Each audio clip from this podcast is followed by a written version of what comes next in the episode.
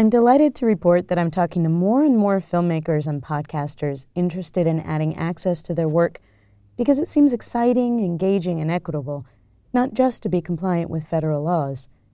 Even cooler, there's more content available created by disabled people. This work demonstrates their ideas about what makes great accessibility, even if access isn't the topic. My podcasting mentor and hero, Thomas Reid, recently had me on his fantastic show, Reid My Mind Radio, to chat about culture, access, and audio description in particular. If you're not already subscribed to this podcast, which is also transcribed, it's never too late to join the party. Our conversation is called The Art of Access, which is a title that makes me endlessly happy. Be on alert for an epic mic drop in the episode. I had the great fortune of writing an article for New Day Films, Audio Description as a Tool for Equity. Basically, a shorter, less goofy, written only version of what I talked about with Thomas. Short and easy to share, I encourage people to use this to spread the word about access and equity.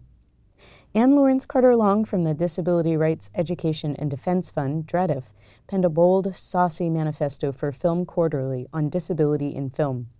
More disabled actors, more accurate and interesting representation of disabled experiences, more disabled creators, and more access. A mini manifesto on access that I wrote is in his manifesto. And while I've got you here, please subscribe to the transcribed and audio Disability Visibility podcast by the remarkable Alice Wong and support her work on Patreon.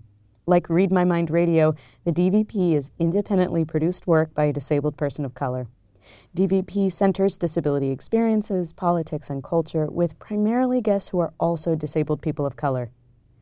We still have a lot of white run disability organizations and individuals who get to the mic first and get quoted and cited first when disability does make it to mainstream media. It's not a complete picture of the richness and wisdom of the community. Keep track of creators like Thomas and Alice, what they're making, and who they're interviewing. You'll be glad.